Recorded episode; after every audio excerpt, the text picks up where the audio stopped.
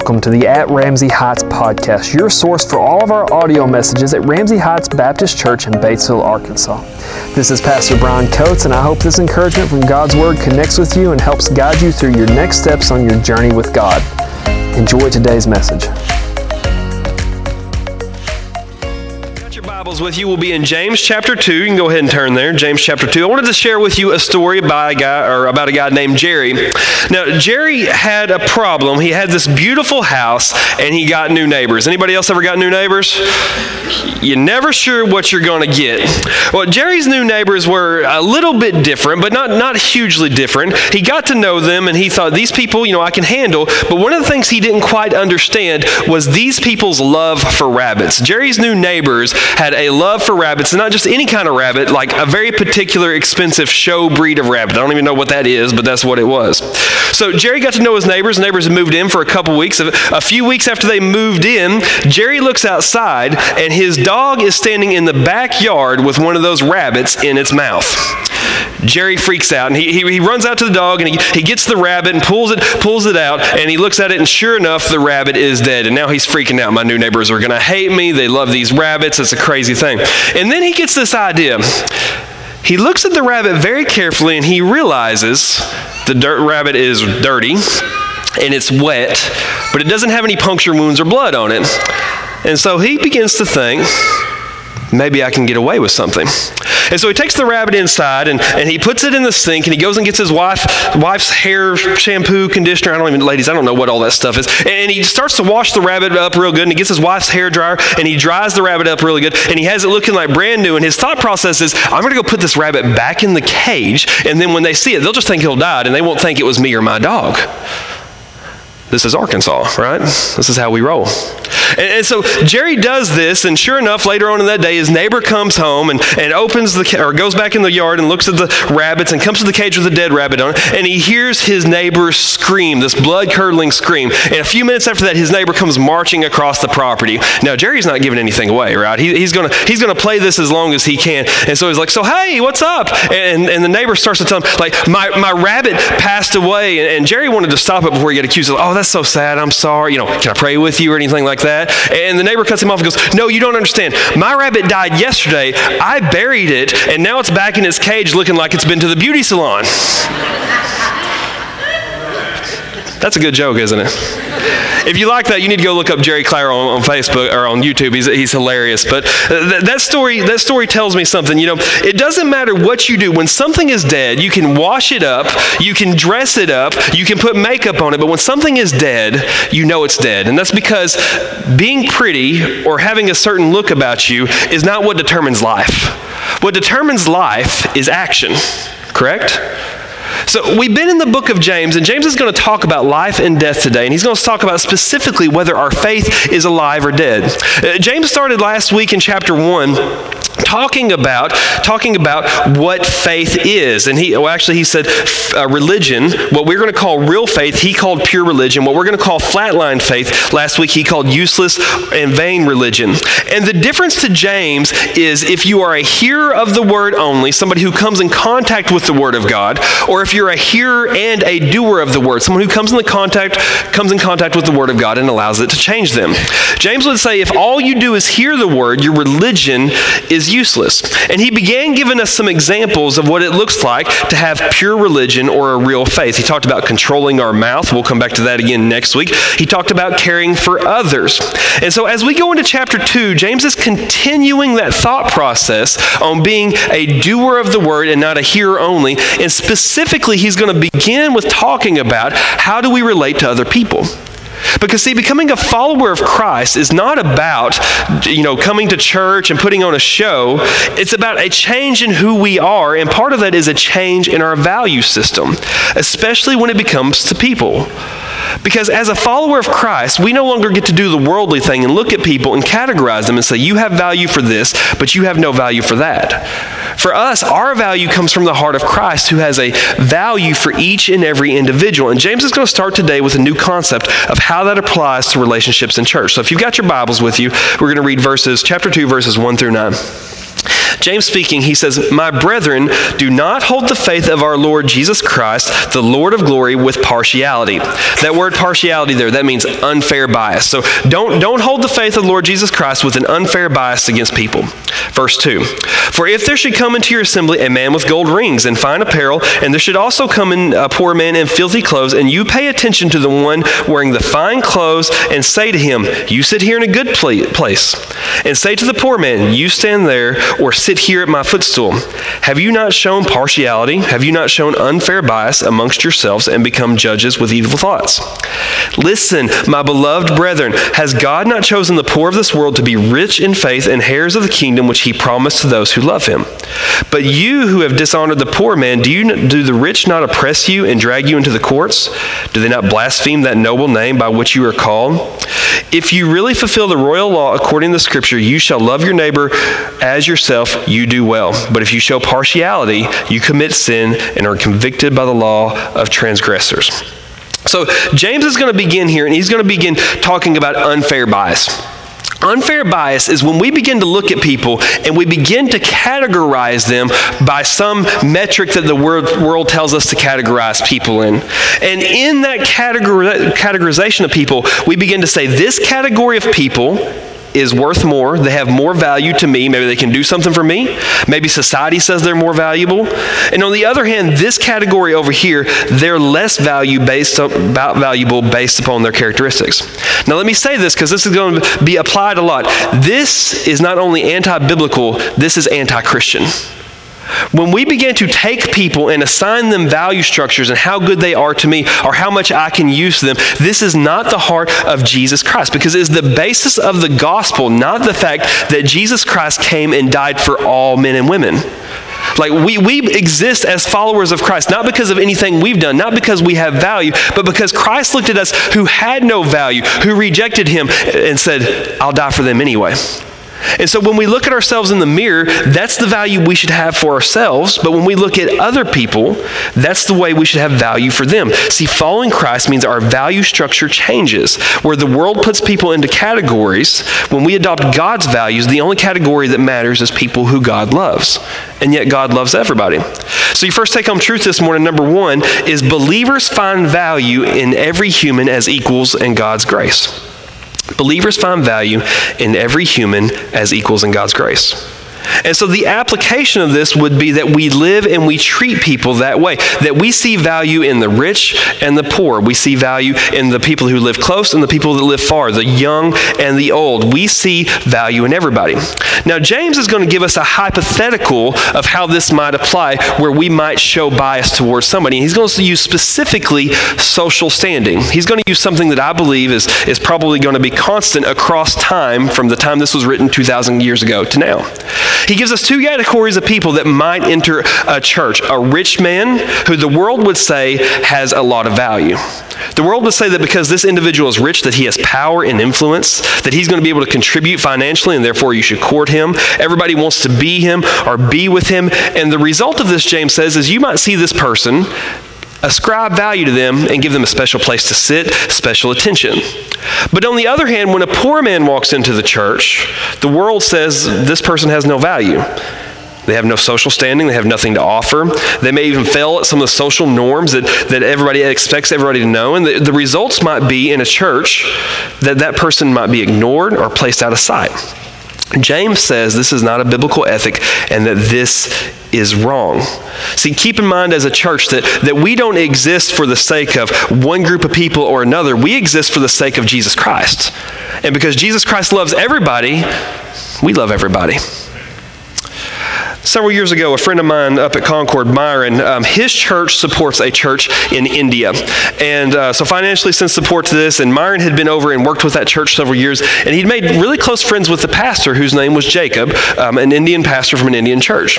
And several years ago, um, Jacob came to Concord to meet with Myron. And because of that, I got to meet him. And I started telling Myron, it's like, I'd love to sit down and talk with this guy and, and ask him about church in India. And Myron said, Well, he's staying at our house. Come have supper with us tonight, and you'll have all the opportunity to talk to him that you want to. And here's the question that I had for Jacob. In India, which is a predominantly Hindu society, they have something called the caste system. It's a social system where you are born into a category, and no matter what, you cannot leave that category. It's written into their constitution. There are even laws about how long you can spend with somebody outside of your caste, somebody lower or higher than you. It's a completely segregated society based on social standing. And I had a question how does that work in God's house? Do you have a church for those in the high caste and a church for those in the low caste? What do you do? And so I, met with Jacob and I sat down and I said, I've got a question for you. I, I want to know more about the caste system. And I said, What caste are you? What social standing are you? And you could tell that it made him uncomfortable. He, he didn't really want to answer the question. In fact, he didn't answer the question. All he said is, I'm, I'm in a high caste. He didn't tell me which one, he just said a high caste. And I said, Well, how does that work in your church? Because you live in a society that has literally legalized or made it illegal for you to mingle with people outside of your social standing. How does that work in your church? And he thought for a second and he said, In church, there's no caste. In God's house, the lowest of the low sit beside and eat and fellowship with the highest of the high because we reject the worldly standards of what the, or what the world says of people who have value, and we ascribe to them the value that Jesus Christ has. That's what God calls us to do. Now, I'm going to argue this that this is a biblical principle exemplified by a specific scenario.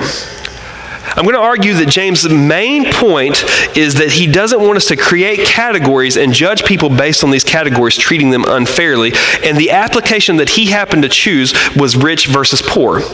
But I don't believe that's the only application of what James is saying here about treating people with partiality or unfair bias.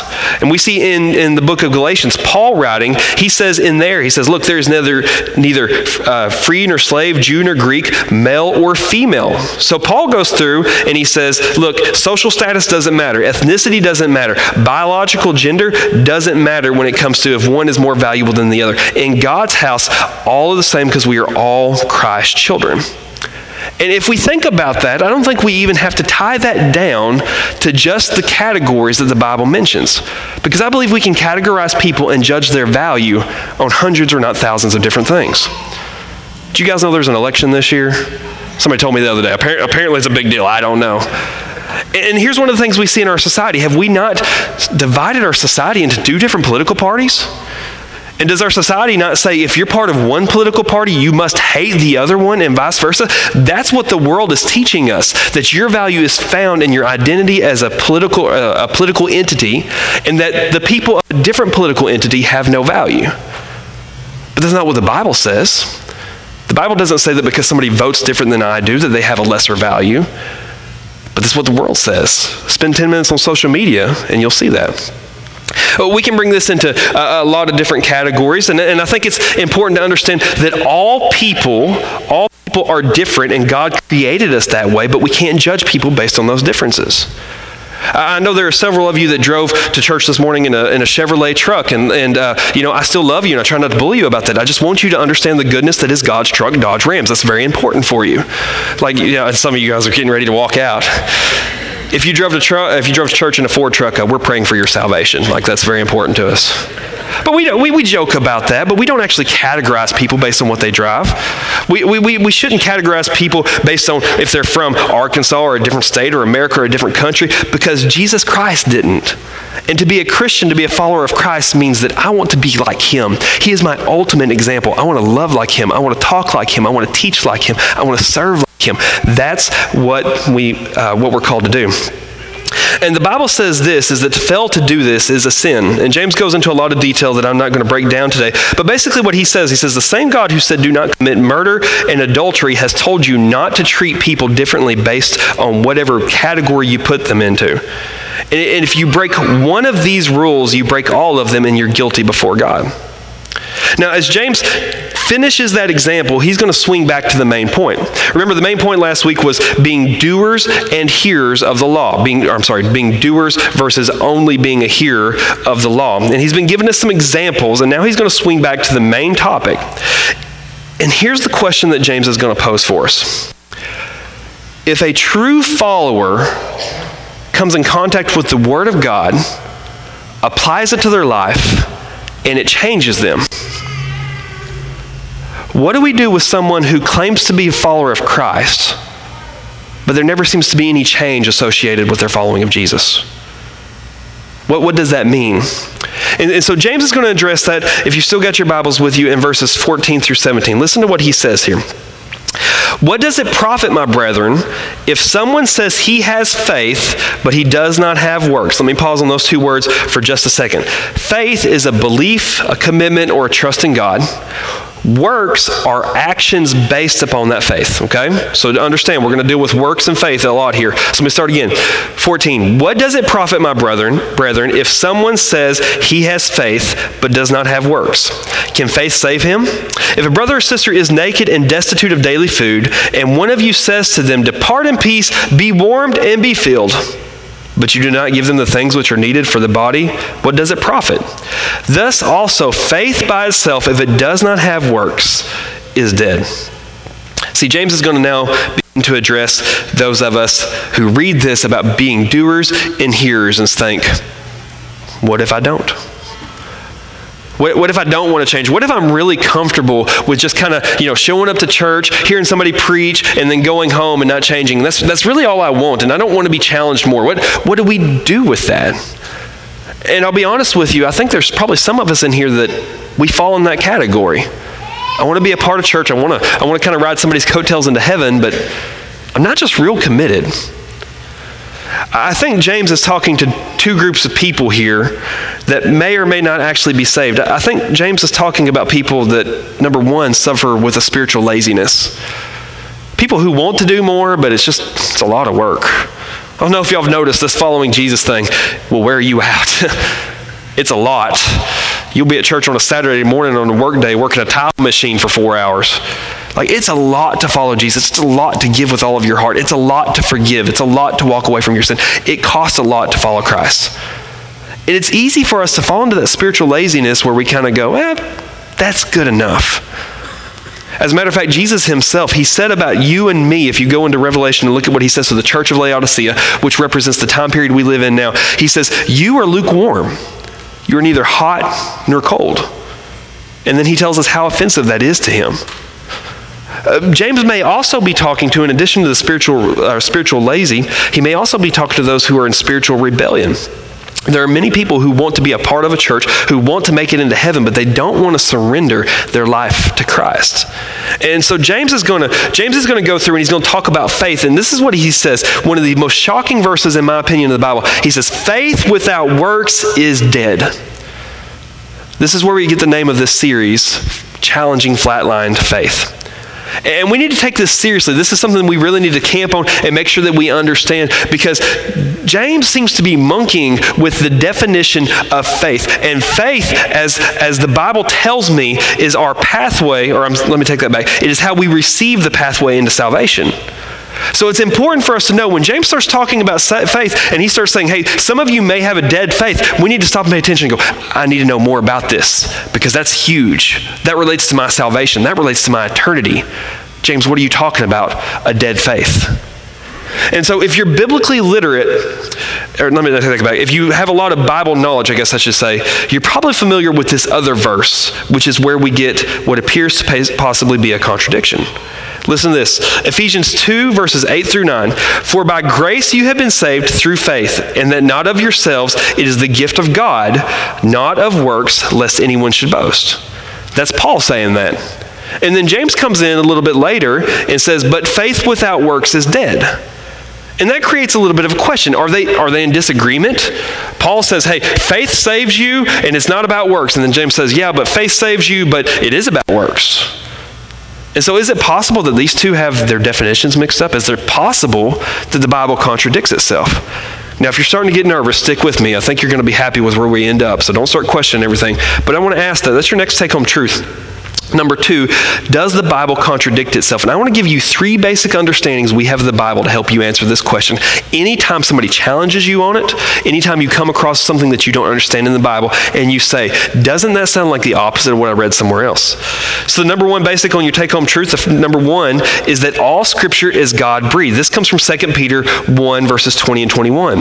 It says that no prophecy of Scripture is of any private interpretation, for prophecy never came of the will of men, but holy holy men of God spoke as they were moved by the Holy Spirit. Listen, I want you to understand something about this Bible. This Bible is not a self help book. If the best thing that you've got going on for you today is you want to come to church and figure out some things to make your life easier, that's, that's not what we're doing here. This book, while one of the best history books in the history of the world, is not just a history book. This book is God's love letter to you. He wrote every single word of it so that you could know Him, so that you could come to faith in Him, and so that you could be with Him in eternity community Every single bit of this Bible is breathed by God. It's important and it's completely special. And just as a side note, I want you to know my job is not to come up here and give you my opinion or tell you what I think or out of the wealth of knowledge I have about God, tell you what you should live like.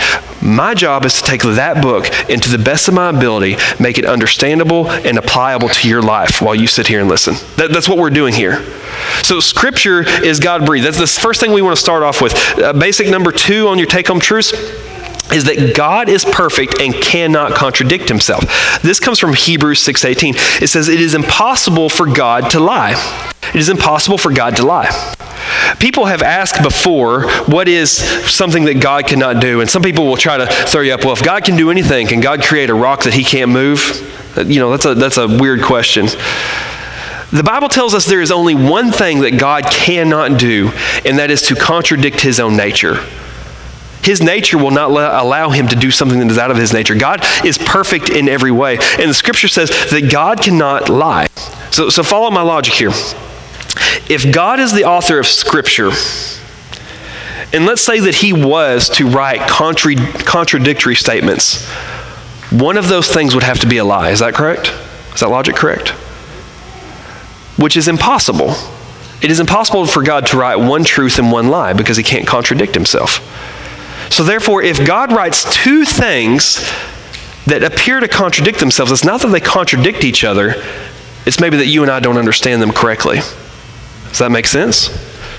So, basic number three, when you're reading Scripture and you're understanding it, is that Scripture works together to produce truth. This comes from 2 Timothy 3.16. It says, all Scripture is given by inspiration of God. There's that, there's that God authorship of Scripture again. But notice that first word, all Scripture is given by God. And it has these jobs. It is profitable for doctrine, reproof, correction, and instruction in righteousness. All Scripture has the same few purposes, and all Scripture works together for those goals. So let's look at the context of this now that we, we've answered that question. I want to, or uh, we've asked that question. I want to re ask that question Can Scripture contradict itself? Absolutely not. You guys aren't listening. Let me try that again. Can Scripture contradict itself? No. So what we have is we have two scriptures here that are addressing the same topic from different directions. And even if I don't understand them, I know that they have to work together some way. Is that right? We all on the same page? So let's look at context for just a second and see if we can figure out what's going on. You have Paul and James, they're both addressing the same general topic of faith, but they're coming at the same topic with different problems. Now, Paul is a former Pharisee. If you read about Paul, this man spent his life trying to make himself perfect by God. Uh, and as he grows as a church planter and evangelist, he realizes that his old life of trying to make himself perfect with works did not work. He came to faith in Jesus Christ when Jesus came to him. And so, Paul, a large amount of his teachings is teaching other legalists, other Pharisees like him, to reject this concept of salvation by works. And he evangelizes by teaching salvation through faith, which is the way that he got saved, the way I got saved, and the same way that you have been saved if you are a Christian. James, on the other hand, he's coming at the same topic, but James was a pastor of a large church, the Church of Jerusalem. Now, the time that James wrote this, we don't know how big the, the church at Jerusalem was. We know at one point it was at least 7,000 people. Poor James. He's dealing with a lot. And so James is coming at this in a different way. While Paul saw a lot of people who had tried to make themselves right before with God with works, James saw a lot of people who came and claimed that they had faith, but undoubtedly he saw some people who weren't all in. Undoubtedly, he saw some people who claimed faith, but he didn't see the effects of faith in his life. And so these two are coming at this question from two different ways. So let's, let's begin with the basics from what Paul said in Ephesians. Your third take home truth is salvation is a free gift of God received by faith. Salvation is a free gift of God received by faith. If you're here this morning and you think you're getting into heaven for any other reason than the fact that Jesus died for you and you accepted that in faith, you're wrong and you need to come talk to me because your eternity is hanging in the balance. That's not right at all. See, we fall sometimes into a belief that we have to earn God's love because that's what the world teaches us. We're discipled in a worldview that says if you want to be loved, you better make people love you. How many billions of dollars do Americans spend each year on fancy clothes, makeup, and hair products? Why? Because our society says if you want to have value, you better be attractive. How much effort do we put into our lives of trying to climb the ladder or get the bigger bank account or have the nice things so that people will look at us and go, wow, they've really got it together because we want people to think we have value? And sometimes that concept will carry over, that concept will carry over into our faith. And it will make us think that we have to earn God's love. And I'm, I'm going to be honest with you. I'm up here, I'm an imperfect man. This is something I struggle with so much. I, I revert back to legalistic Pharisee Brian, who's like, oh, I've got to follow all the rules and do all the right things or God won't love me. And I know if I do it, somebody else in here does it as well. But the scripture promises us that God's love for us is not based upon what we do, but it's based upon who He is. Now, James is going to take a different aim. He's going to take an aim at dead faith. And here's what he's going to be saying He's not saying that works produce salvation. He's saying that salvation produces works. Do you see the difference in those two things? Works does not bring salvation into your life, but salvation into your life will bring works in your life. So your fourth take home truth is works is not an accomplisher of salvation, it is a proof of it. Works is not an accomplisher of salvation, it is a proof of salvation. So the example he uses is let's just say, let's just say this. Let's say that you walked up to a brother or sister, somebody that you knew and you loved, and you realized they were hungry and they were naked, and you were like, okay, brother, I want you. Gosh, I want you so much to be full. I want you to have food in your belly, and I want you to be clothed and be safe from these elements out here. That's what I want for you. But then you walked away. Would anybody believe that you actually had a care for the well being of that person? Absolutely not. Your actions do not prove what your words say. And so, what James is saying to you and me as believers in Christ is that there are sometimes we can say, I'm a believer in Christ, I'm a Christian, I go to church, but sometimes our actions don't back up what our words say. Let's continue reading. He's going to give us some more examples of this, verses 18 through 20. But someone will say, You have faith and I have works. Show me your faith without your works, and I will show you my faith by my works. You believe that there is one God, you do well. Even the demons believe and tremble. But do you not know, O foolish man, that faith without works is dead? Keep your Bibles open. We're, we're going to come back to that one more time. James is going to take aim at the word belief. What does it mean to believe? Once again, that's another important word we need to know the definition of because that is the key to our salvation. What did Jesus say in John 3:16? For God so loved the world that he sent his only begotten son that whosoever believes in him should not perish but have eternal life. And one of the things that Christians can do, and it appears at James's time as well as our times, is we can take that word belief and we can say that word means that I have a mental agreement that Jesus existed. And that's not at all what Jesus taught. Jesus didn't taught, hey, do you think that I really did walk around? Did you believe that Bible story? Good, you're going to heaven. When Jesus talked about belief and he talked about following him, he said things like, count the cost before you make a decision to follow me. Jesus said things like, pick up your cross and follow me. And so Jesus wasn't just talking about a faith that is a mental agreement of his existence, he was talking about submission. He was talking about choosing him, a conviction, a trust, and a decision to follow. James uses this example. He said, perfect example, all through the New Testament, Jesus continually was confronted by demons. And these demons would call out to him. They go, uh, You're the Son of God. And they would fall down at his feet and they would tremble. James says, well, those demons aren't forgiven of their sins. Those demons aren't saved. Those demons don't have faith. Those demons don't have belief. They know who he is, but they still live in rebellion against him. And because of that, there is no salvation for them. What James would say to us is we need to have a faith that causes us to surrender to Jesus, not one that makes us mentally agree he existed. Last set of verses, I promise. Stick with me, verses 21 through 26. James is going to give us some examples of what a faith that produces works looks like. 21. Was not Abraham our father justified by works when he offered Isaac his son on an altar? Do you see that faith was working together with his works, and by works he was made perfect? And the scripture was fulfilled, which says, Abraham believed God, and it was accounted to him for righteousness.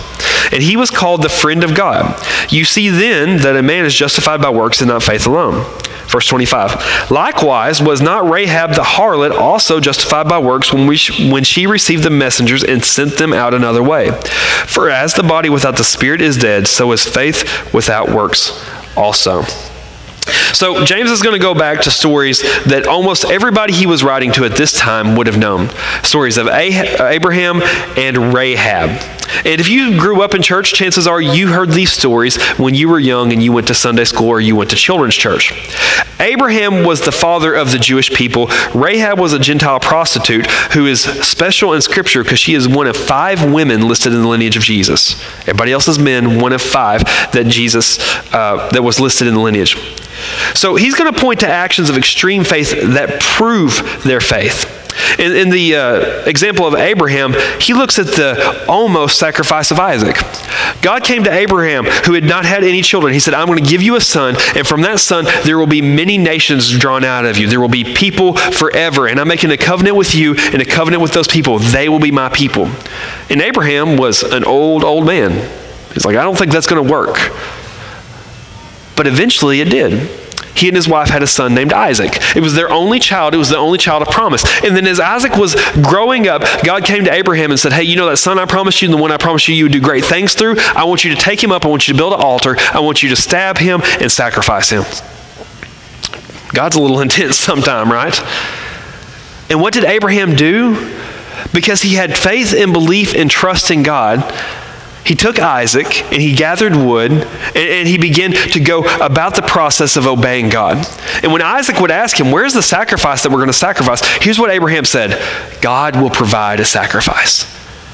And right as Abraham, in his obedience, was preparing to take the life of his own son, God said, Stop. And he provided a sacrifice for him. Boy, that takes faith to follow God in that kind of obedience. That's not a dead faith that just says, oh, yeah, I like God. That is being all out, totally committed.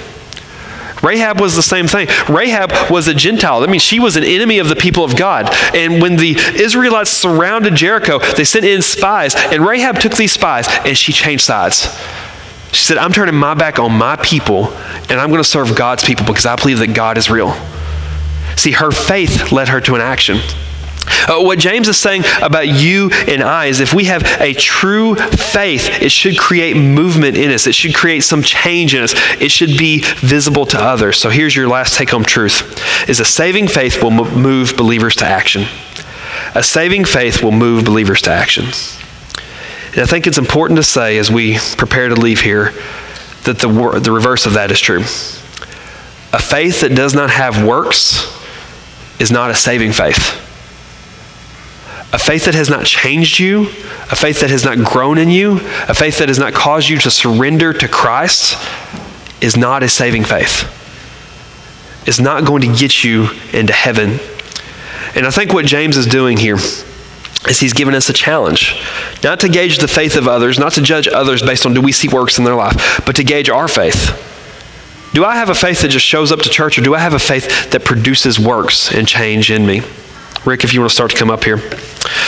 We had a former pastor here who would share his testimony with us, and uh, his testimony was like maybe a lot of yours.